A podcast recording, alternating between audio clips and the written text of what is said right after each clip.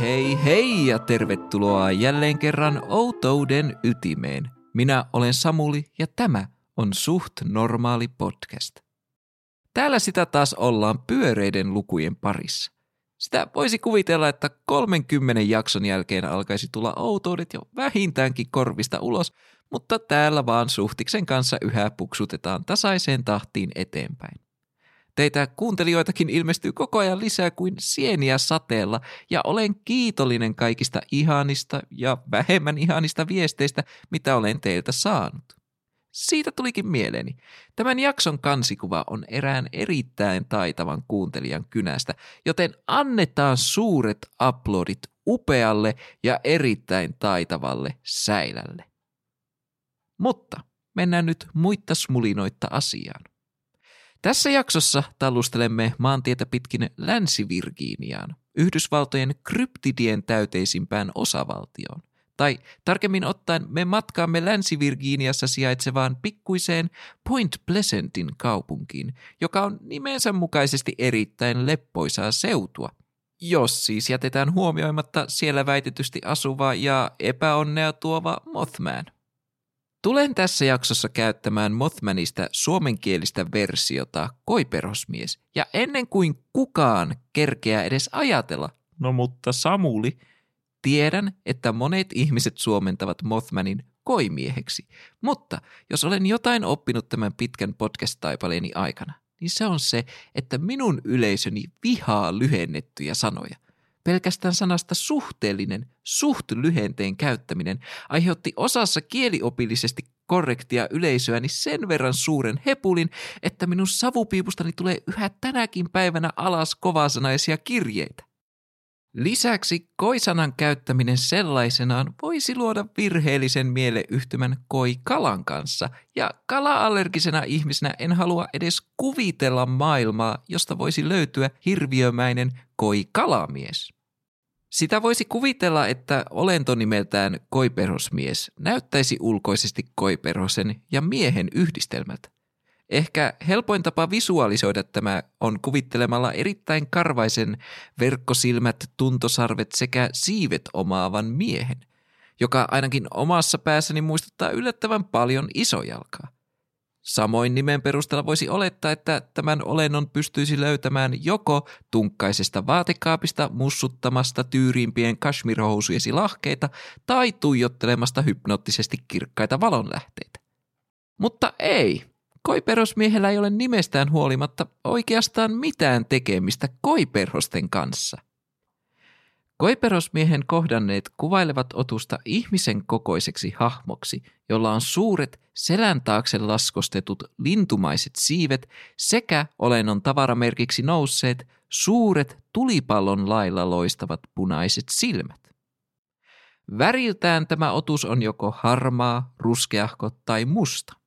Sen siipien kärkivälin sanotaan olevan parhaimmillaan noin kolmisen metriä ja sen väitetään saavuttavan jopa reilusti yli sadan kilometrin tuntivauhdin lennossa.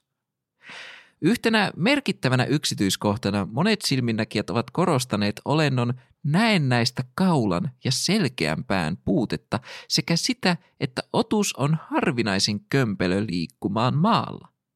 Yksi kummallisimmista yksityiskohdista, joka nousee suurimmasta osasta havainnoista ilmi, on se, että olento lentää väitetysti täysin siipiään räpyttelemättä ja kykenee nousemaan lentoon pysty suoraan kuin helikopteri. Tämänkin se tekee räpyttelemättä siipiään.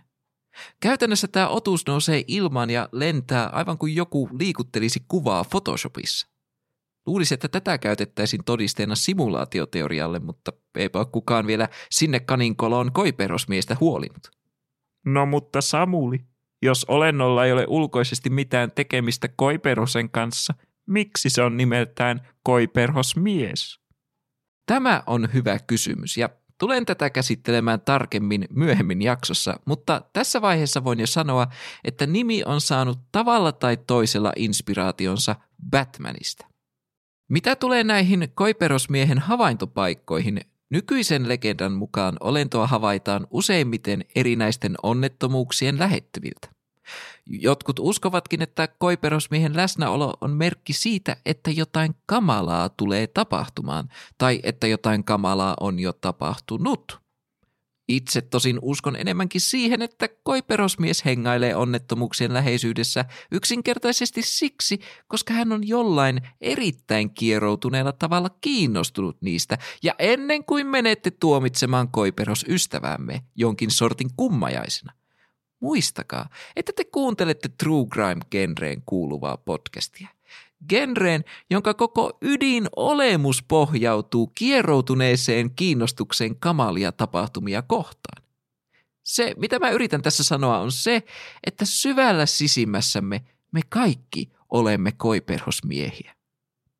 Nykyään koiperosmiestä on havaittu ympäri maailmaa, mutta alun perin sen havainnot keskittyivät aika lailla täysin Point Pleasantin kaupunkiin ja sitä ympäröiviin alueisiin.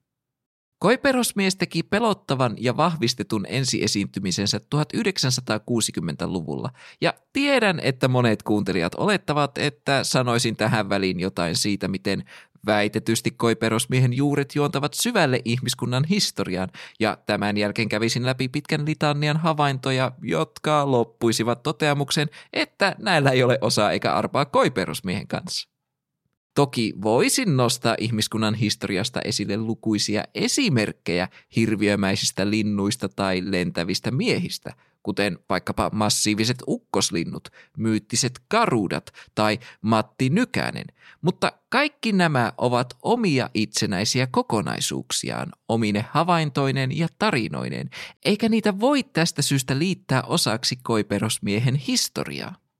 Koiperosmiehen historia tai itse asiassa koko otuksen tarina on melko lyhyt verrattuna muihin kryptideihin.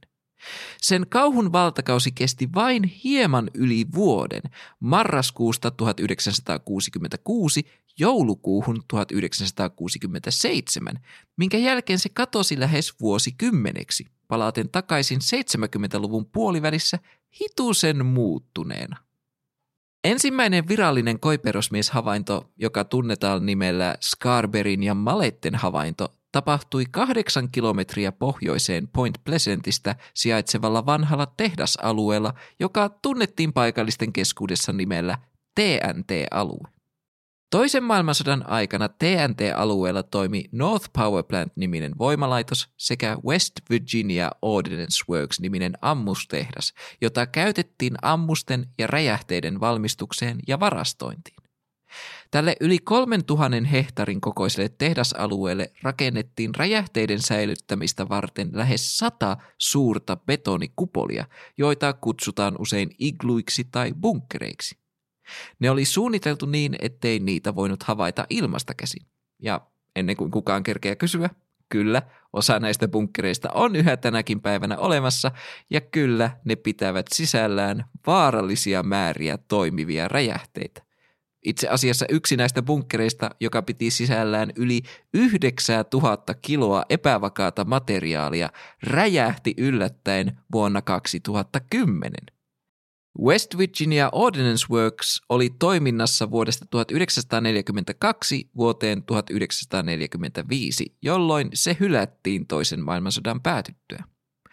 Pian tämän jälkeen aluetta alettiin käyttää erinäisten kemikaalien ja vaarallisten aineiden kaatopaikkana, kunnes lopulta alue luovutettiin Länsi-Virginian osavaltiolle, joka perusti sinne noin 1500 hehtaarin kokoisen McClintickin villieläinalueen. 1960-luvulla alueesta oli tullut teinien suosima hengailupaikka. Syrjäisen sijaintinsa ansiosta TNT-alue oli täydellistä seutua kiihdytyskilpailuille, yleiselle sluibailuille sekä lemmen seikkailuille, koska kuten me kaikki tiedämme, mikään ei innosta teini-ikäisiä enempää kuin muhinointi paikassa, jossa lempi ei ole ainoa räjähdysherkkä asia.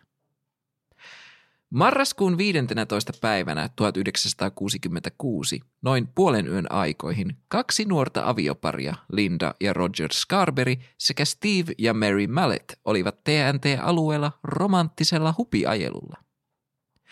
Heidän ajaessa kohti hylättyä voimalaitosta he näkivät tiellä kaksi suurta punaista palloa, jotka heijastivat auton ajovalojen valoa. Steve huomasi pallot ensimmäisenä ja huomautti asiasta muille. Pian he tajusivat, ettei kyseessä ollut mitkä tahansa punaiset leijuvat pallot, vaan tiellä seisovan oudon otuksen silmät. Tämä otus oli harmaa, siivekäs ja se vaikutti olevan ihmisen kokoinen. Mikä kummallisinta, otuksella ei näyttänyt olevan lainkaan päätä eikä käsiä. He kerkesivät nähdä otuksen vain vilaukselta ennen kuin se rynnisti pois tieltä ja katosi voimalaitoksen taakse. Heidän mukaansa olennolla vaikutti olevan lihaksikkaat jalat, mutta niistä huolimatta se ei kuitenkaan juossut, vaan vaappui vauhdilla eteenpäin, aivan kuin se olisi pystynyt pitämään tasapainoaan. Nuoret olivat luonnollisestikin hieman peloissaan näkemästään ja he käänsivät nopeasti autonsa ympäri ja kaasuttivat takaisin kohti päätietä. Silloin heidän valonsa osui läheiselle kukkulalle, jonka päällä seisoi toinen samanlainen otus, tai kenties jopa samainen otus, jonka he olivat nähneet vaappuvan laitoksen taakse. He näkivät, kuinka otus levitti suuret siipensä ja nousi pystysuoraan ilmaan kuin helikopteri konsanaan. Pakokauhu valtasi nuoret ja Roger painoi kaasun pohjaan. Auto pyyhälsi eteenpäin yli sadan kilometrin tuntivauhtia, mutta nuorten kauhuksi olento pysyi heidän perässään. Se syöksähteli kohti autoa päästäen samalla outoja, isolta hiireltä kuulostavia ääniä. En tiedä teistä muista, mutta jostain kumman syystä minun päässäni ison hiiren ääni on yhtä kuin whoop, whoop, whoop. Ja mä tiedän, että mitä todennäköisemmin iso hiiri ei tuolta kuulosta, mutta aina kun minä ajattelen koiperhosmiestä ja sen ääntä, minä kuulen vain whoop, whoop, whoop, whoop, whoop. Olento whooppaili menemään auton tahtiin Point Pleasantin rajalle asti, kunnes kaupungin valot nähtyään se kaarsi yllättäen takaisin pimeyteen. Nuoret kertoivat myöhemmin haastatteluissa, että he uskoivat olennon pelänneen tai ainakin vältelleen valonlähteitä. Saavuttuaan kaupunkiin nuoret pysähtyivät paikalliseen Dairylandiin keskustelemaan näkemästään. He kaikki olivat pöllämystyneitä ja jopa hieman pelästyneitä näkemästään, mutta siitä huolimatta heitä nakersi polttava halu selvittää, mitä he olivat juuri äsken kohdanneet. Joten he päättivät ajaa takaisin kohtaan, jossa mystinen otus oli jättänyt heidät rauhaan. Saavuttuaan takaisin tienpätkälle he huomasivat tien varressa lojuvan suuren koiran ruumiin, mutta tätä ruumista lukuun ottamatta kaikki vaikutti rauhalliselta. Nuoret kerkesivät huokaista helpotuksesta ja juuri silloin otus syöksyy pimeydestä kohti autoa, hyppäsi auton takaosan yli kuin toiminta tähti konsanaan ja katosi viereiselle pellolle. Jo toistamiseen pelästyneet nuoret ajoivat takaisin kaupunkiin, pysähtyivät tällä kertaa paikalliseen Tiny's Dineriin ja ottivat yhteyttä poliisiin. Poliisit suhtautuivat nuorten kertomukseen vakavasti, koska Scarberit ja Malettet olivat lainausmerkeissä kunnollisia nuoria. Mutta vaikka miten kunnollinen nuori olisikaan kyseessä, kyllä vähän pitäisi edes kyseenalaistaa heidän kertomustansa, ottaen huomioon sen, että heitä jahdannut otus oli väitetysti miehen kokoinen lentävä torso. Apulaissherifi Millard Halstead lähti nuorten kanssa takaisin TNT-alueelle, mutta hän ei löytänyt selviä merkkejä olennosta. Nuoret kuitenkin väittivät nähneensä pimeydessä punaisia silmiä sekä varjoja, jotka potkivat ilmoille pölyä. He myös kertoivat kuuleensa outoa ääntä, joka kuulosti eräänlaiselta vinkumiselta tai nopeutetulta levysoittimelta. Steve ja Mary Mallet saattoivat Lindan ja Rogerin takaisin Scarberin kotiin ja he kaikki päättivät varmuuden vuoksi viettää yön yhdessä tutisten pelosta aamun pikkutunneille asti. Marraskuun 16. päivänä paikallinen Point Pleasant Register-lehti kirjoitti aiheesta etusivullaan otsikolla Pariskunnat näkevät ihmisen kokoisen linnun, olennon, jonkin – ja tämän artikkelin julkaisun jälkeen yhä useammat ihmiset alkoivat tulevina päivinä kertomaan omista lentävään otukseen liittyvistä havainnoistaan. Samaisena yönä suuri joukko aseistettuja ihmisiä vaelteli ympäri TNT-aluetta. Osa heistä jopa väitti nähneensä otuksen, tai ainakin ampuneensa sitä. Päivää myöhemmin, marraskuun 17. päivänä Länsi-Virginian Huntingtonissa painettu Herald Dispatch-lehti julkaisi Patricia Sailerin kirjoittaman artikkelin Scarberin ja Maletten havainnosta ja sitä seuranneista etsinnöistä otsikolta Bird, Plane or Batman, Mason County's Hunt, Mothman, joka on löyhästi suomennettuna lintu, lentokone vai lepakkomies. Masonin piirikuntalaiset metsästävät koiperhosmiestä. Tämä on tiedettävästi ensimmäinen artikkeli, joka käytti nimeä Mothman. Ja tästä päästäänkin käsittelemään tätä nimen ympärillä pyörivää epäselvyyttä. Kuten aiemmin jaksossa totesin, nimi Mothman liittyy Batmaniin, mutta kukaan ei oikeastaan osaa antaa konkreettista ja vedenpitävää selitystä tälle yhteydelle. Jos käytte esimerkiksi lukemassa koiperosmiehestä kertovaa Wikipedia-artikkelia joko suomeksi tai englanniksi, tulette näkemään seuraavan nimeen liittyvän väitteen. Hirviön ilmestymisen aikana ilmestymispaikan alueella eräs lehtimies risti hirviön Mothmaniksi. Nimi Mothman juontuu Batmanissa esiintyvästä Killer Moth-nimisestä konnasta. Tähän kyseiseen Wikipediassa esitettyyn väitteeseen on liitetty kaksi eri kirjaviittausta. Ensimmäinen on vuonna 2008 julkaistusta kirjasta Fabulous Creatures, Mythical Monsters and Animal Power Symbols, A Handbook, ja toinen on vuonna 2013 julkaistusta Myths and Mysteries of Illinois, True Stories of the Unsolved and Unexplained. Luonnollisestikin minun piti päästä käsiksi näihin kirjoihin, koska kuten te tiedätte varsin hyvin, minä olen harvoin tyytyväinen todisteisiin, jotka ovat tasoa joku tyyppi sanoi näin. Näiden kirjojen sisältö ei oikeastaan vakuuttanut minua tästä Mothmanin ja Killer Mothin yhteydestä. Fabulous Creatures-kirjassa todetaan erittäin lyhyesti, outoa olentoa kutsuttiin Mothmaniksi Batmanin vihollisen Killer Mothin mukaan. Mikä on tämän väitteen lähde, sitä kirjassa ei suoraan kerrota, enkä onnistunut löytämään lähdeluettelosta kuin yhden Mothmanista kertovan kirjan, eikä siinä mainittu sanallakaan Killer Mothia. Entäs sitten tämä Myths and Mysteries of Illinois-kirja? Siellä todetaan seuraavasti. Kun tarinat levisivät Länsi-Virginian ulkopuolelle, muut sanomalehdet keksivät olennolle uusia nimiä.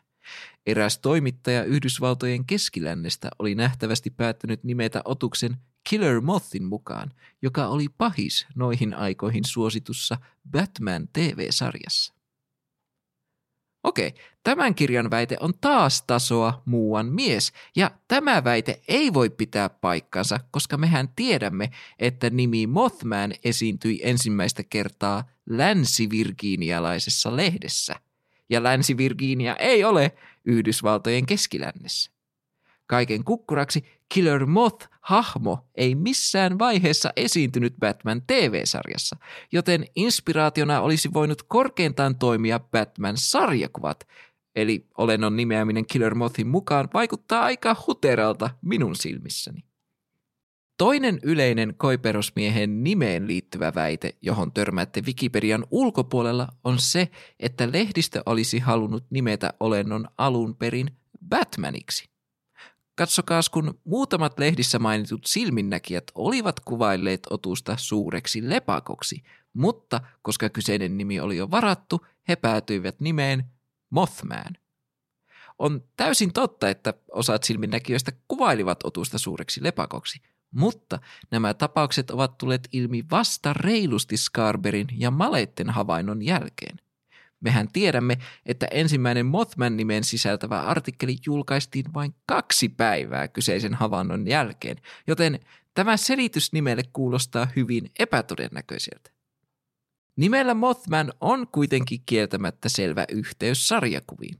Ensimmäinen artikkelihan on otsikoltaan Bird, Plane or Batman – joka sisältää huimat kaksi sarjakuvaa viittausta.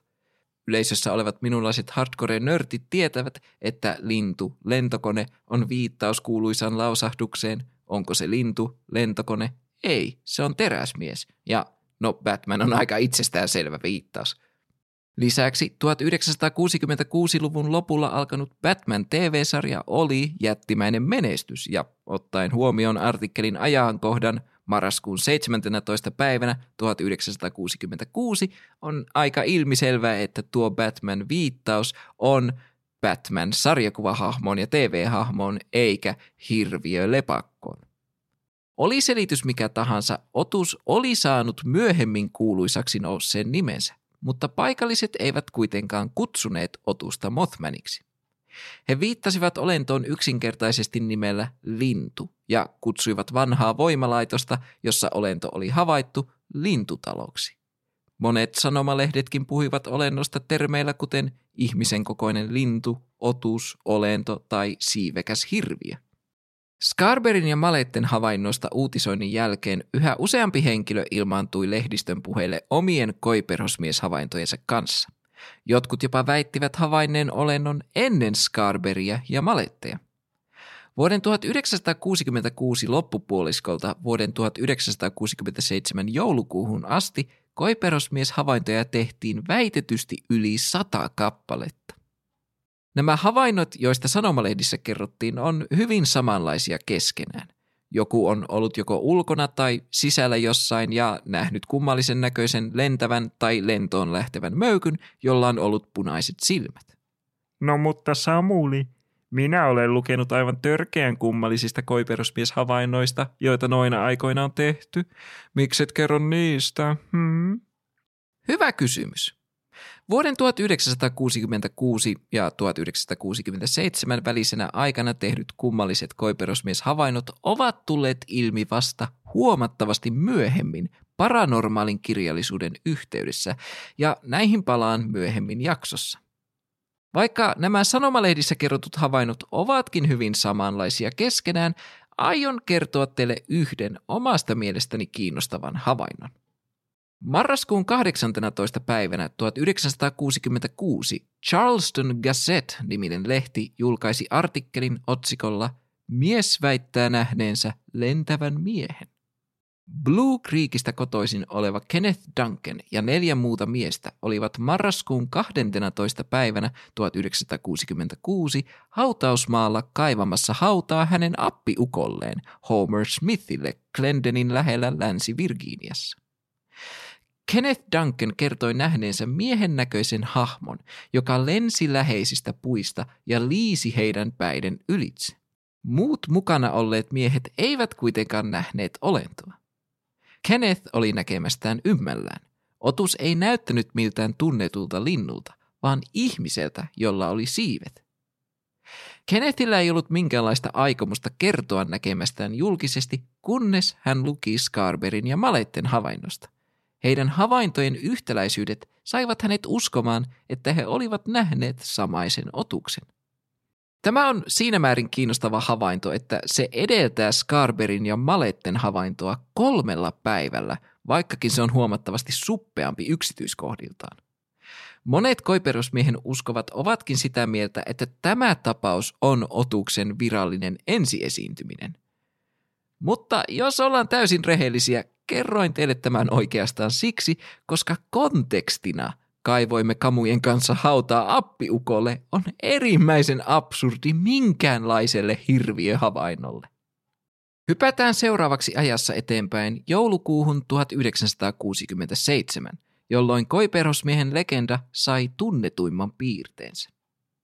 Joulukuun 15. päivänä, tasan 13 kuukautta Scarberin ja Maletten havainnon jälkeen, Ohio-joen yli johtanut Silver Bridge romahti jouluruuhkan alla aiheuttaen 46 ihmisen kuoleman. Mikä oli koiperosmiehen rooli tässä siltaonnettomuudessa, kuulen teidän kysyvän. Tämä on hieman hankala kysymys. Kaiken lukemani perusteella koiperosmiehen yhteys sillan romahtamiseen pohjautuu havaintojen alun ja lopun ajalliseen yhtäläisyyteen. Havainnot alkoivat 15. marraskuuta 1966 ja päättyivät 15. joulukuuta 1967. Sattumaako? Ei ainakaan koiperosmiehen uskovien mukaan. Se, että romahduttiko olento sillan vai ei, on isoimpia kysymyksiä, joihin kukaan ei osaa vastata. Suurin osa uskoo, että koiperosmies yritti varoittaa ihmisiä tulevasta tragediasta. He, jotka puolestaan uskovat siihen, että koiperosmies romahdutti sillan, eivät osaa sanoa miten tai miksi Otus sen teki, ja sitä teoriaa tuetaankin vain perinteisellä luota muhun bro-meiningillä. Riippumatta koiperosmiehen osallisuudesta, Silver Bridgein kohdalla ei ollut kyse siitä, romahtaisiko silta, vaan milloin silta romahtaisi. Jo kauan ennen Silver Bridgein romahtamista paikalliset olivat valittaneet sillan heiluvista rakenteista. Eräs romahduksesta selvinnyt mies Ben Cedar muisteli, olin huolissani sillasta joka kerta kun ylitin sen. Jos jäin jumiin keskelle siltaa, se heilui aina vain edes takaisin. Ja tämä on yksi syy sille, miksi minä, Smuli, henkilökohtaisesti vihaan silloilla ajamista tai ylipäätänsä siltoja. Jos pitää mennä veden yli, niin sitä joko hypätään, ja jos ei ole tarpeeksi etäisyyttä hyppäämiselle, niin sitten jäädään suosiolla virran toiselle puolelle. Se on, se on minun motto, ja sen takia te ette näe minua ikinä Jyväskylän ulkopuolella, koska tässä virtaa yllättävän paljon vettä ympärillä. Tähän Ben Cederin mainitsemaan heilumiseen on erittäin yksinkertainen selitys. Silverbridgein rakentamisessa säästettiin oikein reilulla kädellä. Silta oli tyypiltään riippusilta, ja sen sijaan, että sillassa olisi käytetty kestäviä teräskaapeleita, rakennusfirma American Bridge Company päätyi käyttämään huomattavasti halvempia aibaareja, joille en löytänyt mitään virallista suomenkielistä vastinetta, paitsi käännöksen silmäpalkki, joka kuulostaa todella väärältä, mutta jota aion kuitenkin käyttää helpomman lausuttavuuden tähden. Sillassa käytetyt silmäpalkit olivat pitkiä teräslevyjä, jotka olivat noin 5 senttiä paksuudeltaan ja pinta-alaltaan noin 30,5 senttiä. Niiden pituus vaihteli 16 metristä 13 metriin. Näiden teräslevyjen päissä oli silmukat, joiden läpi työnnettiin 28 senttinen tappi kiinnittämään levyt toisiinsa. Jos teillä on vaikeuksia visualisoida tätä silmäpalkkirakennelmaa, niin ajatelkaa pyörän ketjua. Käytännössä idea on samanlainen, ja te toki löydätte tästä sillasta kuvia jakson tiedoista. Tavallisesti tällaisella tekniikalla rakennettu silta hyödynsi neljästä kahdeksaan silmäpalkkia per liitoskohta, ja näitä liitoksia oli tietenkin sillassa useampi kappale. Mutta Silver Bridgeissä käytettiin vain kahta levyä per liitos. Jos yksi hajoaisi, jäisi sen osion kohdalla sillan painon ylläpitäminen vain yhden viiden sentin paksuisen levyn varaan, horjuttaen samalla koko sillan tasapainoa ja rakenteellista eheyttä. Eikä tämä suinkaan ollut Silverbridgein ainoita suunnittelumokia. Sen suunnittelussa ei otettu lainkaan huomioon, miten autoliikenne tulisi kehittymään tulevaisuudessa. Kun silta rakennettiin 1920-luvulla, keskivertoauto painoi noin 680 kiloa. 1960-luvulle tultaessa useimmat autot painoivat noin 1300 kiloa. Noin 4000 kappaletta näitä painavampia ajoneuvoja ylitti sillan päivittäin 1960-luvulle tultaessa, eikä siltaa oltu suunniteltu kestämään sellaista kuormitusta. Tapaturman jälkeen tutkijat paikansivat romahduksen syyn pieneen, noin kolmen millimetrin syvyiseen halkeamaan, joka sijaitsi palkin numero 330 silmukassa. Halkeama oli syntynyt teräksessä olevan epäpuhtauden ympärille, ja sääolosuhteet sekä palkkien luonnollinen liikkuminen olivat pahentaneet sitä 39 vuoden ajan. No mutta Samuli, jos sillassa oli ilmiselvä ongelma, Miksei sitä korjattu? Hmm? Totta kai sitä voisi olettaa, että hyvä huoltohenkilöstö olisi voinut estää tällaisen katastrofin, mutta ei kuitenkaan Silver Bridgein tapauksessa. Silver Bridgein suunnittelusta johtuen ainoa keino, jolla insinöörit tai huoltohenkilöstö olisivat voineet paikantaa tuhoisan vian, oli kyseisen liitoskohdan purkaminen – joka ei puolestaan ollut lainkaan mahdollista, sillä se oli olennainen osa sillan rakenteellista eheyttä. Eli toisin sanoen heidän olisi pitänyt purkaa koko pahuksen silta yhden pikkiriikkisen vian paikantamiseksi. Meillä on tässä siis selvä syntipukki Silverbridgein tragediaan, eikä se ole koiperhosmies, vaan erittäin huonosti toteutettu suunnittelu. Ellei sitten koiperosmiehellä ole salainen kyky aiheuttaa teräkseen epäpuhtauksia ja myös kärsivällisyyttä odottaa onnettomuutta 39 vuotta. Että tässä tapauksessahan se voisi olla koiperosmiehen syytä, jos asiat ovat noin, mutta mä en kuitenkaan usko siihen, koska koiperosmies vaikuttaa sellaiselta suoran toiminnan kaverilta eikä tällaiselta niin kuin wait and see tyyppiseltä. Paikallisten käsitellessä Silverbridgein onnettomuuden aiheuttamaa surua ja tuskaa – Koiperosmies-havainnot loppuivat kuin seinään, eikä otuksesta kuultu pihahdustakaan seuraavaan pariin vuoteen. Toisin kuin nykyiset legendat antavat olettaa, koiperosmiestä ei mainittu alkuperäisen onnettomuuden yhteydessä kertaakaan.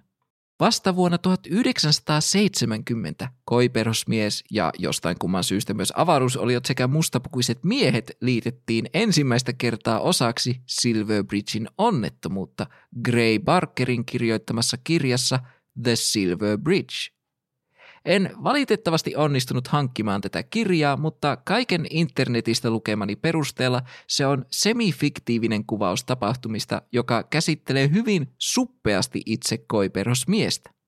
Vaikkakin kirja on semifiktiivinen, minun on nostettava Gray Barkerille hitusen verran hattuani, sillä hän vietti jonkin verran aikaa Point Pleasantissa vuosina 1966 ja 67 tutkien koiperosmiestä joten kirja varmasti pitää sisällään muutamia todellisia yksityiskohtia. Minä tiedän, mitä osa teistä ajattelee. Miksi nimi Gray Barker kuulostaa niin tutulta? Gray Barker on eräs 1900-luvun puolivälin maineikkaimmista UFO- ja paranormaalista kirjailijoista. Hän on muun muassa kirjoittanut kirjan – They Knew Too Much About Flying Saucers, jossa kerrottiin Albert Benderin ja mustapukuisten miesten legendaarisesta kohtaamisesta. Myöhemmin hän kirjoitti Benderin kanssa kirjan Flying Saucers and the Free Men, eli tämä kaveri on meille tuttu jaksosta numero 20. Ja mitäs kyseisen jakson Smuli sanoikaan tästä miehestä? Julkisesti hän esiintyi henkilönä, joka uskoi vahvasti kaikkeen paranormaalista avaruusolioihin, mutta tämä kaikki oli pelkkää kulissia. Todellisuudessa hän oli skeptikko, joka huomasi paranormaalien aiheiden olevan erittäin tuottava rahan lähde. Hänen sisarensa Blanc kertoi, että Barker kirjoitti kirjat vain rahan takia, ja hänen ystävänsä James W. Mosley sanoi, että Barker pitää koko ufologiaa yhtenä suurena vitsinä. Kuten menneisyyden smuli tuossa toteaa, Gray Barker ei ole luotettava lähde, kun kyseessä on minkäänlaiset paranormaalit tapahtumat, ja kenties tästä syystä hänen teoksensa jätetään usein mainitsematta koiperosmiehen yhteydessä. Meidän onneksemme Gray Barker ei ollut ainoa paranormaali tutkija, joka oli kiinnostunut koiperosmiehestä. Yhdysvaltalainen journalisti ja paranormaali tutkija John A. Keel oli myös viettänyt paljon aikaa Point Pleasantissa päästäkseen käsiksi mystisen koiperosmiehen saloihin. Fun fact, John Keel ja Gray Barker tunsivat toisensa ja he jopa keskustelivat siitä, että he kirjoittaisivat yhdessä kirjan koiperosmiehestä. Kiel ei kuitenkaan arvostanut Barkerin tapaa lisätä täysin fiktiivisiä tapahtumia tarinaan ja hän päätti pistää yhteistyön poikki. Kiel oli kuitenkin lukenut Barkerin kirjan, sillä myöhemmin erässä kirjeessään yhdelle alkuperäisistä koiperosmien havainnoitsijoista Linda Scarberille Kiel totesi Barkerin kirjan olevan täyttä roskaa. Vuonna 1970 Keel julkaisi oman koiperosmiestä ja muista paranormaaleista otuksista kertovan kirjan Strange Creatures from Time and Space. Strange Creatures-kirjassaan Keel kertoi tutkineensa yli sataa koiperosmiestapausta, joista vain 26 oli hänen tutkimustensa perusteella yhdistettävissä koiperosmieheen. Lisäksi näistä 26 lähes kaikki tapahtuivat marras- ja joulukuussa 1966. Hän toteaa kirjassa, että näissäkin koiperosmieshavainnoissa oli mitä todennäköisemmin kyse suurikokoisista linnuista ja että on täysin virheellistä syyttää vanhan Silver Bridgein romahtamisesta lentäviä lautasia, koiperosmiehiä tai mustapukuisia miehiä. Strange Creatures from Time and Space ei kuitenkaan ole se koiperosmieskirja, josta John Keel tunnetaan. sillä vain viisi vuotta myöhemmin, vuonna 1975, hän julkaisi kirjan The Mothman Prophecies, jossa hänen tarinansa ei pelkästään lähtenyt lapasesta, vaan syöksyi alas uskottavuuden kalliolta. Kun näette kirjan nimeltä The Mothman Prophecies, oletatte varmaan, että kirja käsittelee koiperosmiestä, eikä vain. Olisitte varmaan aika yllättyneitä, jos paljastuisikin, että kirja on pikemminkin paranormaalien aiheiden pyttipannu, jossa nimikko-otus on vain sivuaines kaiken muun hömpötyksen rinnalla. Tälle koiperosmiehen suppealle roolille kirjassa on erittäin yksinkertainen selitys. Kirjan alkuperäinen nimi oli Year of the Garuda, ja vasta myöhemmin julkaisijan toimesta kirjan nimeksi muutettiin The Mothman Prophecies, joka on sinällään huvittava, kun mietitään, että tämä suurin ja kaikista uskottavin koiperosmies lähde ei ole alun perin edes ollut koiperosmiehestä kertova kirja. Tämän kirjan mukaan vuosina 1966 ja 67 Point Pleasantissa tapahtui kaikenlaisia kummallisuuksia ufoista ennen uniin. Jopa pahamaineiset mustapukuiset miehet vierailivat väitetysti lukuisten Point Pleasantin asukkaiden luona, uhkailemassa heidät hiljaisiksi kokemistaan kummallisuuksista. Eikä siinä vielä kaikki. Jo entuudestaan lehdissä julkaistut koiperosmies-kohtaamiset saivat Kiilin kirjassa osakseen uusia tarinallisempia elementtejä. Luen teille seuraavaksi 17. marraskuuta 1966 Point Pleasant Register-lehdessä julkaistun artikkelin otsikolta City Getting the Bird, Want It or Not, jonka on kirjoittanut lehden päätoimittaja John Samsel. Siitä lähtien, kun kaksi nuorta pariskuntaa havaitsi tiistai-iltana miehen kokoisen otuksen McClintikin villieläin alueella, Mason Countyn hirviöstä tai linnusta on esitetty toinen toistaan pilkallisempia kommentteja. Kuitenkin useat sadat kansalaiset, jotka tutkivat massiivista aluetta, näkivät sen jälleen viime yönä. Otuksesta annettiin taas sama kuvaus. Harmaa väri, kolmen metrin siipiväli, miehen kokoinen ja valtavat punaiset silmät. Viimeisimmät otuksen nähneet olivat Raymond Wamsley 19, Kathy Wamsley 18, Marcella Bennett 21 ja Ricky Thomas 15 Masonin piirikunnan sheriffin toimiston mukaan. He kertovat sheriffi George Johnsonille, että valtava lintu oli Ralph Thompsonin kodin pihalla, joka sijaitsee White Church Roadin koillispuolella TNT-alueella. Havainto tehtiin keskiviikkona 16. päivä kello 22 aikaan. He kertoivat, että linnun näköinen otus ilmestyi auton takaa, tuijotti heitä ja lensi tiehensä. Tässä on siis kyse hyvin perinteisestä koiperosmies-havainnosta. Mitenkäs tämä samainen havainto kerrotaan Mothman Prophecies-kirjassa? Keskiviikko-iltana 16. marraskuuta 1966 21-vuotias Maasela Bennett, hänen kaksivuotias tyttärensä Tiina, hänen 19-vuotias veljensä Raymond Wamsley ja hänen 18-vuotias vaimonsa Kathy Wamsley menivät sukulaistensa luo. Raymondin ja Maaselan sisko Virginia Thomas asui TNT-alueella miehensä Ralph Thomasin kanssa – kun ryhmä saapui asunnolle, he huomasivat, että kotona olivat vain Thomasin lapset, 15-vuotias Riki ja hänen kaksi siskoaan Viki ja Koni. Vaihdettua muutaman sanan, Bennettit ja Wamsleyt suuntasivat takaisin autolleen. Kello oli tuolloin noin 21.00. Silloin he huomasivat taivaalla outoja valoja leijumassa puiden yläpuolella. Raymond pysähtyi portaiden alapäähän ja yritti saada Marcellan huomion. Marcella ei kuitenkaan välittänyt hänestä ja lähti kävelemään kohti autoa kantain tytärtään. Hän kertoi nähneensä olennon silmäkulmassaan avatessaan auton ovea ja että se nousi ylös pysäköidyn auton takaa. Hän näki ensin miehen jalat, jotka näyttivät olevan harmaiden höyhenten peitossa. Sillä oli vartaloa kohti sisään vedetyt siivet ja sen pää oli kallistunut sivulle ja uponnut hartioiden alueelle. Marcella kuvaili olentoa yli kaksimetriseksi, jättiläislinnun kaltaiseksi, mutta ihmismäiseksi.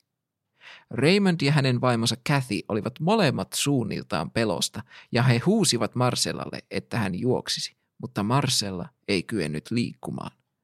Kun Marcella vihdoin onnistui kääntymään, hän otti vain muutaman askeleen kohti taloa ennen kuin kaatui maahan tyttärensä päälle.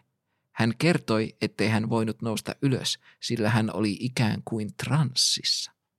Yhtäkkiä Marcella kuuli läheltä kantautuvan siipien räpyttelyn. Ryhdistäydyttyään hän nosti lapsensa ja juoksi taloon. He lukitsivat itsensä sisälle.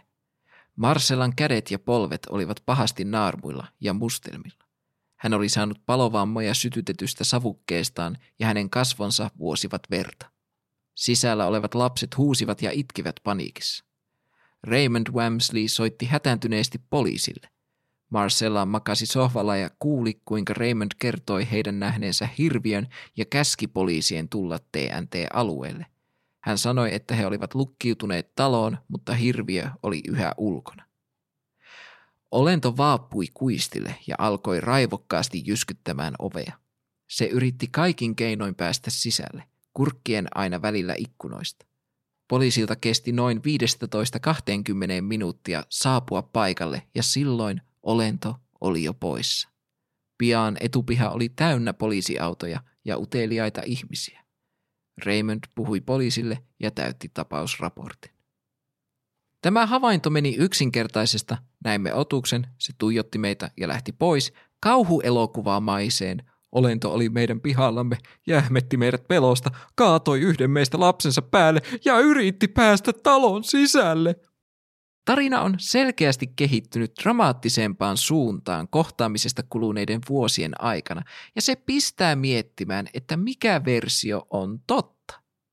Tämän kyseisen tapauksen kohdalla on vaikea sanoa juuta tai jaata, sillä alkuperäistä poliisiraporttia ei ole saatavilla, emmekä voi siis tarkistaa kumman version tapahtumista he kertoivat virkavallalle. Tämän esimerkkitapauksen tarkoitus on kuvastaa alkuperäisten uutisoitujen tapausten ja kirjassa esiteltyjen välisiä ristiriitoja.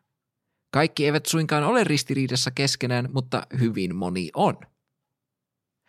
John Keelin aiemmassa kirjassa mainitsemat 26 vahvistettua koiperosmiehen liittyvää havaintoa muuttuivat Mothman Prophesiesissa yli sadaksi vahvistetuksi havainnoksi.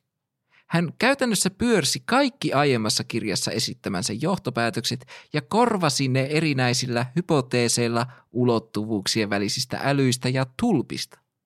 Mikä parasta, hän ei missään vaiheessa avaa, miksi hänen uudet väitteensä menevät täysin hänen aiemmin keräämää dataa ja johtopäätöksiä vastaan. Mothman Prophecies-kirjan julkaisun seurauksena olennosta ei puhuttu enää nimellä lintu, vaan sitä kutsuttiin melkein yksin omaan koiperhosmieheksi. Tämän lisäksi kirjassa esitetyissä havainnoissa olentoa alettiin kuvailla enemmän ihmismäisillä termeillä ja myös olennon päätä alettiin kuvailla enemmän kuin aiemmin. Toisin sanoen koiperosmiestä oli vihdoinkin tulossa nimensä veroinen. Kirjan julkaisun jälkeen koiperosmiehen havainnot alkoivat nopeasti ja loppuivat sitäkin nopeammin. Nämä havainnot olivat tasoa näin otuksen ja se lähti pois, mutta tällä kertaa oli jo oli selkeästi humanoidi. Tämä muutos olennon kuvauksissa on täysin ymmärrettävää, koska kyllähän nimi Moth Man luo ihmisissä täysin erilaisia mielikuvia kuin hirviölintu. Hypätään seuraavaksi 2000-luvulle. Tammikuussa 2002 julkaistiin löyhästi John Keelin samannimiseen kirjaan perustuva jännityselokuva The Mothman Prophecies, jonka seurauksena kiinnostus koiperhosmiestä kohtaan suoraan sanotusti räjähti. Hirviöstä kiinnostuneet turistit alkoivat vyörytä Point Pleasanttiin, ja paikallinen Jeff Wamsley ei mitään sukuyhteyksiä aiemman tarinan Wamsleihin, joka oli pyörittänyt koiperosmies aiheista verkkosivua vuodesta 2000 alkaen, päätti lyödä tällä uudella innostuksella rahoiksi ja vuoden 2002 marraskuussa hän järjesti ensimmäisen Mothman-festivaalin. Nykyään kyseinen festivaali järjestetään kerran vuodessa ja se vetää paikalle aina noin 50 000 turistia. Samaisena vuotena Jeff Wamsley julkaisi Donny Sargent Juniorin kanssa kirjoittamansa kirjan Mothman – The Facts Behind the Legend, jossa käydään läpi kuuluisimpia havaintoja sekä haastatellaan yhtä olennon ensimmäisistä havainnoitsijoista, Linda Scarberia. Lindan haastattelu toteutettiin vuonna 2001, eli 35 vuotta alkuperäisen havainnon jälkeen, ja ajan kulku on selvästi vaikuttanut hänen kertomuksensa tuon ikimuistoisen illan tapahtumista. Siteraan seuraavaksi suoraan kirjaa. Linda kertoi, että siipien kärkiväli oli niin suuri, että siivet osuivat auton ovien sivuihin, heidän kaahatessa pitkin moottoritietä. Myöhemmin samana iltana he huomasivat, että auton sivupaneelit olivat naarmuuntuneet. Eli ainakin otuksen koko on kasvanut tässä kuluneiden vuosikymmenien aikana huomattavasti, ja se on jopa naarmuttanut autoa. Jänniä yksityiskohtia tuoda esiin näin jälkikäteen. Toki nämä eivät ole edes kaikista kummallisimmat uudet yksityiskohdat, sillä Linda kertoo myös, että hän oli nähnyt otuksen lihaksikkaat jalat ja kädet ja jopa vilauksen päästä.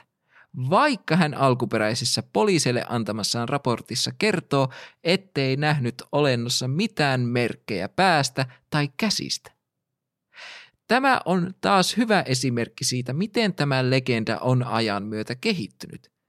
Toki on mahdollista, että Linda olisi nähnyt nämä piirteet olennossa jo alun perin, mutta miksei hän niistä kertonut kenellekään? Miksei muut paikalla olleet maininneet näitä?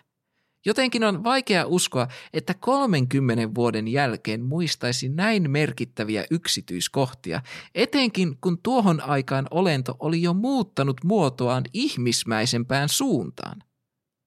Tämä Lindan antama haastattelu ja Mothman The Facts Behind the Legend kirjan sisältö yleisesti vauhdittivat koiperosmiehen legendan kehittymistä siihen, millaisena me sen tänä päivänä tunnemme. Vuonna 2003 Point Pleasantin keskustaan pystytettiin kolmen metrin korkuinen, ruostumattomasta teräksestä valmistettu koiperosmies patsas. Suosittelen, että te kaikki käytte katsomassa kuvan tästä patsaasta jakson tietoihin liitetyn linkin kautta, koska Ensinnäkin tämä patsas on muotoiltu kuin kreikkalainen jumala. Sillä on rautainen sixpack, lihaksikkaat kädet ja en uskonut koskaan sanovani tätä hirviöpatsasta, niin hienosti muotoilut pakarat, että jopa Michelangelon David kalpenee niiden rinnalla. Pakko nostaa hattua patsaan tekijälle Bob Roachille. Hänellä on omat mieltymyksensä ja ne ovat selvästi kaikkien nähtävillä. Tämän patsaan tarpeeton seksikkyys ei kuitenkaan ole se tärkein syy, miksi nostan sen esille. Tässä patsassa nimittäin huipentuu koiperosmiehen vuosikymmeniä kestänyt metamorfoosi. Päättömän, kädettömän, pyöreät punaiset silmät omaavan siivekkään torson tilalla seisoo kädellinen ja erittäin ihmismäinen olento, jonka mantelin muotoiset silmät tuovat mieleen avaruusolion. Otuksen siivetkään eivät ole enää lintumaiset, vaan selvästi hyönteismäiset. Koiperosmiehelle tapahtui käytännössä sama muodonmuutos kuin chupakabralle, mutta käänteisenä. Chuppis muuttui uhkaavasta avaruusliskosta koiraksi ja koiperosmies muuttui torsosta avaruusolioksi. Nyt me olemme päässeet koiperosmiehen tarinassa siihen pisteeseen, että voimme kysyä sen kaikista tärkeimmän kysymyksen. Mikä tämä olento oikeastaan on? Koiperosmiehen todellisesta luonteesta on liikkeellä teorioita aika lailla laidasta laitaan ja tuttuun tapaan me aloitamme sieltä oudoimmasta päästä. Entä jos koiperosmies onkin satoja vuosia vanhan Shawnee-intiaanien langettaman kirouksen ilmestymä? Kaikki historian tunneilla käyneet tietävät, että Yhdysvaltojen alkuperäisväestöjen ja uudisasukkaiden välinen historia on valitettavan täynnä konflikteja sekä verenvuodatusta. Lokakuussa 1774 nykyisen Point Pleasantin alueella käytiin Virginian miliisin ja päällikkö Cornstalkin johtamien Shawnee ja Mingo-heimojen välinen taistelu, joka päättyi Cornstalkin joukkojen tappioon ja rauhansopimuksen allekirjoittamiseen. Tämän taistelun jälkeen Cornstalkista tuli uudisasukkaiden ja paikallisten alkuperäisväestöjen välinen rauhanlähettiläs ja hän vannoi Shawnee-heimonsa puolueettomaksi tulevissa konflikteissa. Syksyllä 1777 Cornstalk teki diplomaattisen vierailun Fort Randolphiin, nykyisessä Point Pleasantissa sijaitsevaan amerikkalaiseen linnakkeeseen, ja pyrki kuten aina säilyttämään heimonsa puolueettomuuden. Linnakkeen komentaja oli kuitenkin omasta aloitteestaan päättänyt pidättää kaikki linnakkeelle eksyneet Shawnit, eikä hän poikennut tästä päätöksestään edes Cornstalkin kohdalla. Kun marraskuun 10. päivä tuntematon alkuasukas tappoi linnakkeen lähistöllä amerikkalaisen milisimiehen, vihaiset sotilaat telottivat raasti Cornstalkin, hänen poikansa eli Nipsikon ja kaksi muuta Shawnia. Legendan mukaan Cornstalkin viimeiset sanat olivat Tulin linnoitukseenne ystävänä ja te murhasitte minut. Murhasitte viereeni nuoren poikani. Tästä syystä suuren hengen kirous langetkoon tämän maan päälle. Olkoon se luonnon turmelma, olkoon sen toiveetkin turmeltuneet. Olkoon sen asukkaiden voima meidän veremme lamaannuttamaa. Tätä legendaa Point Pleasantin ylle langetetusta kirouksesta kerrottiin sukupolvelta toiselle, mutta tälle väitetylle kiroukselle ei kuitenkaan löydetty useampaan vuosikymmeneen mitään suoraa faktapohjaista historiallista lähdettä kunnes jossain vaiheessa 2000-lukua löydettiin ehjänä säilynyt kopio vuonna 1921 järjestetyn Point Pleasantin historiasta kertovan ulkonäytelmän käsikirjoituksesta. Ja kas kummaa, tämähän sitaatti tulikin dramatisoidun ja kuvitteellisia elementtejä sisältävän näytelmän kässäristä. Joten noin 80 vuoden ajan paikalliset olivat jakaneet näytelmässä sepitettyä tarinaa eteenpäin täytenä totena. Tämä on minusta aivan törkeän mielenkiintoista, koska luonnollisestikin sukupolvelta toiselle siirtyvässä kertomuksessa alkuperäinen lähde voi helposti hämärtyä, etenkin jos kirjallisten tallenteiden saatavuus on huonohkoa. Toki olisihan järjen pitänyt jo sanoa, että yllätetty ja lähietäisyydeltä useita kertoja ammuttu mies, joka tuskin kerkesi edes sisäistä, mitä hänelle tapahtui, tuskin omaisi tarpeeksi ruumillisia voimia noin dramaattiseen ulostuloon. Joten koiperosmies ei ole lähtöisin fiktiivisestä kirouksesta. Seuraava looginen vaihtoehtohan on Yhdysvaltojen armeijan salaiset ydinasekokeet. Tämän teorian mukaan TNT-alueella toisen maailmansodan aikana toiminut ammustehdas on todellisuudessa ollut yksi lukuisista Manhattan-projektin kehityslaitoksista. Kuten me tiedämme, Manhattan-projektin tavoitteena oli kehittää ydinase, joten entä jos nämä TNT-alueella tehdyt kokeet ovat aiheuttaneet radikaaleja mutaatioita paikallisissa eläimissä, ja koiperosmies on yksi näistä eläimistä? Vähän samalla tavalla kuin Godzilla sai alkunsa, mutta tässä tapauksessa radioaktiivisen jättiliskon sijasta syntyi erittäin aggressiivinen steroiditipu. Se, että TNT-alueella olisi ollut jotain Manhattan-projektiin liittyviä toimia meneillään, ei ole niin kaukaa haettua kuin voisi kuvitella. Länsi-Virginian Morgantownissa sijaitsi yksi merkittävä projektiin liittyvä laitos, joten miksei myös Point Pleasantissa? Valitettavasti Point Pleasantin kohdalla ei ole nähtävissä mitään merkkejä siitä, että siellä olisi tehty mitään Manhattan-projektiin liittyvää, ja uskoisin, että tämä TNT-alueen yhteys projektiin on urbaania legendaa. Radioaktiivinen lintuhirviö on urbaanin legendan sijasta silkkaa palturia, koska tässä on vuosikymmenien aikana tehty ties miten monia ydinasekokeita, eikä ole vielä syntynyt yhden yhtä jättiläishirviötä. Joten jos koiperosmies olisi ydinasekehityksen sivutuote, samanlaisia otuksia luulisi olevan useampia. Olen tähän teorian törmännyt useasti koiperosmiestä lueskellassani, mutta en ole onnistunut paikantamaan sen alkuperäistä lähdettä, joten uskoisin, että tämä on vain spekulaatiota, joka on alkanut elää omaa elämäänsä. Toinen variaatio tästä teoriasta esittää, että koiperosmies olisi syntynyt TNT-alueen toksisista jätteistä, mutta jälleen kerran, jos tämä pitäisi paikkaansa, samanlaisia otuksia pitäisi olla useampia. Okei, entä jos koiperosmies onkin jonkin asteinen pahojen enteiden ruumiillistuma? Otustahan on väitetysti nähty lukuisten tragedioiden, onnettomuuksien tai muuten vaan pahoihin seurauksiin johtaneiden tapahtumien lähettyvillä. Legendan mukaan koiperosmiestä olisi havaittu muun muassa Chornobylin ydinvoimalla onnettomuuden yhteydessä vuonna 1986, World Trade Centerin terrori-iskuissa vuonna 2001 ja Sika-influenssan alkulähteellä Meksikossa vuonna 2009. Mä tiedän, että joku siellä kirjoittaa jo kommenttia siitä, miten se on Chernobyl eikä Chornobyl, mutta minä halusin käyttää paikan ukrainalaista nimitystä, koska Slava Ukraini. Mitä tulee näihin äsken kertomiini kolmeen koiperosmies havaintoon, yhdestäkään niistä ei ole minkäänlaista uskottavaa kuvaa tai videomateriaalia, jos huonoja photoshoppeja ei lasketa, ja jokainen näistä väitetyistä havainnoista on tullut ilmi vasta reilusti tapaturman jälkeen.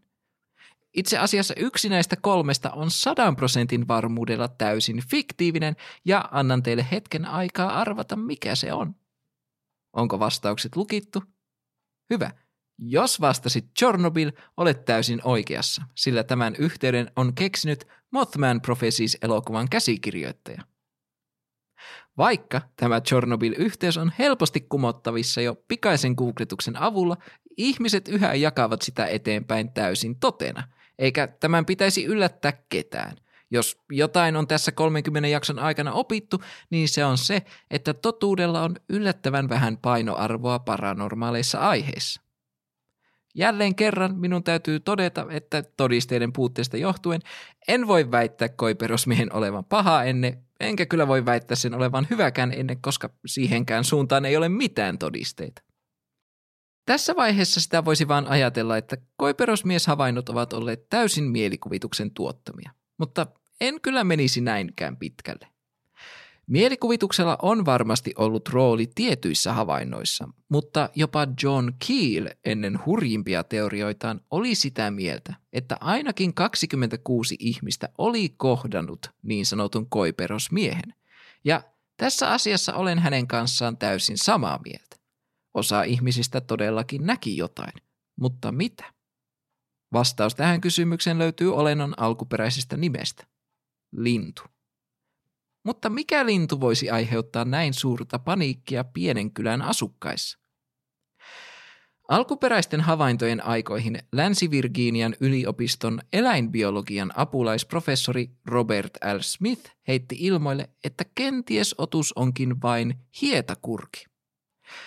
Tämä selitys ei kuitenkaan kelvannut silminnäkijöille eikä kyllä minullekaan, koska hietakurjella tuppaa olemaan pienet silmät ja aika selkeä pää – jonka puute oli yksi koiperosmiehen tavaramerkeistä. Hmm, mikä lintu omaa suuret silmät ja näyttää päättömältä? Mietin, mietin, mietin, mietin. Pöllö! Tässä vaiheessa tuon esiin erään Scarberin ja Maletten havainnoista pimittämäni faktan. Otuksesta piirrettiin kuva heidän kuvauksiensa perusteella, ja toivon, että tässä vaiheessa käytte katsomassa kyseisen piirroksen jakson tiedoista, jos vaan kykenette. En tiedä teistä muista, mutta minusta tuo näyttää häiritsevän paljon pöllöltä. Mutta mikä pöllö on tarkalleen ottaen kyseessä?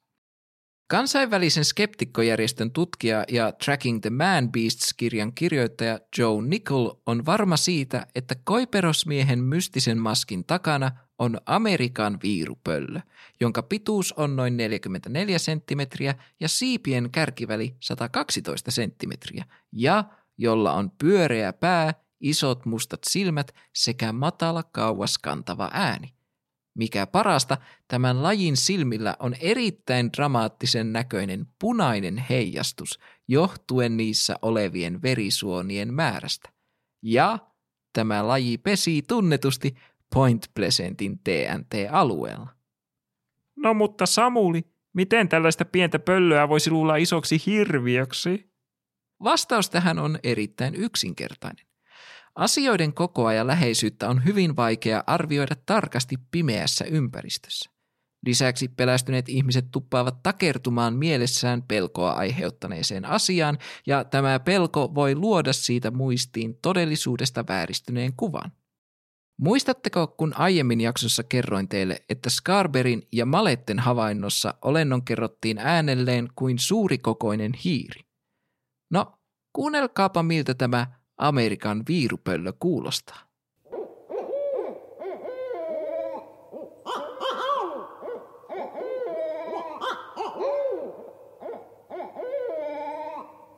Nyt verrataan sitä madallettuun hiiren ääneen.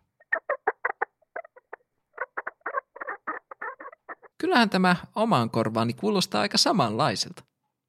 Amerikan viirupöllön ääntely kuulostaa sen verran karmivalta, että jos en tietäisi sen olevan pöllö, niin minäkin ajattelisin, että minua vaanii jonkinasteinen hirviö. Lisäksi nämä ensimmäisen havainnon tekijät sanoivat, että olento tuntui välttelevän kirkkaita valonlähteitä. Mitä eläimiä voi pitää poissa pihaltaan kirkkailla valonlähteillä? Pöllöjä. Parempi nimitys koiperosmiehelle olisi ollut pöllömies, sillä kaikkien todisteiden valossa tämä otus on vain tuiki tavallinen pöllö. Lisäksi kaikkien näiden vuosien aikana, joina koiperosmies on väitetysti ollut olemassa, siitä ei ole otettu yhden yhtä valokuvaa tai videota, joita ei olisi voitu varmuudella todistaa joksikin muuksi eläimeksi tai väärennökseksi. Koiperosmiehellä ei ole samanlaista kiistanalaista todistusaineistoa kuten isojalalla, jonka pohjalta tätä legendaa voisi pitää edes jokseenkin todellisena. Mutta kaikesta tästä huolimatta minä rakastan koiperosmiestä. Minä rakastan sen visuaalista ilmettä, sen tarinallisuutta ja myös sitä, miten paljon turismia ja elämää se on tuonut Point Pleasanttiin.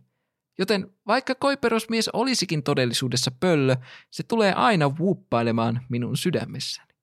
Hetkinen Samuli, meinaatko sinä lopettaa jakson tähän? Missä on avaruusolioteoriat? Missä on mustapukuiset miehet? Minä vaadin pahus vie avaruusolioita vastikkeeksi minun verorahoilleni. Herra on hyvä ja rauhoittuu. Totta kai minä kerron teille avaruusolioista ja kaikista niihin liittyvistä hömpötyksistä. Nimittäin seuraavassa jaksossa.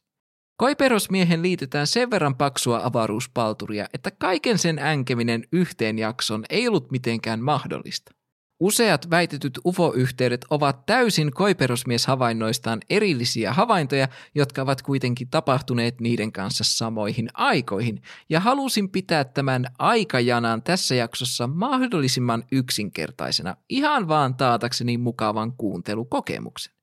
Joten seuraavassa jaksossa me lennämmekin koin siivillä kohti avaruutta, mutta ennen sitä Tulkaa kertomaan minulle Instagramissa, mitä mieltä te olitte tästä jaksosta ja hei, seuratkaa minua siellä, jos haluatte suht normaalia somekontenttia tasaisin väliajoin.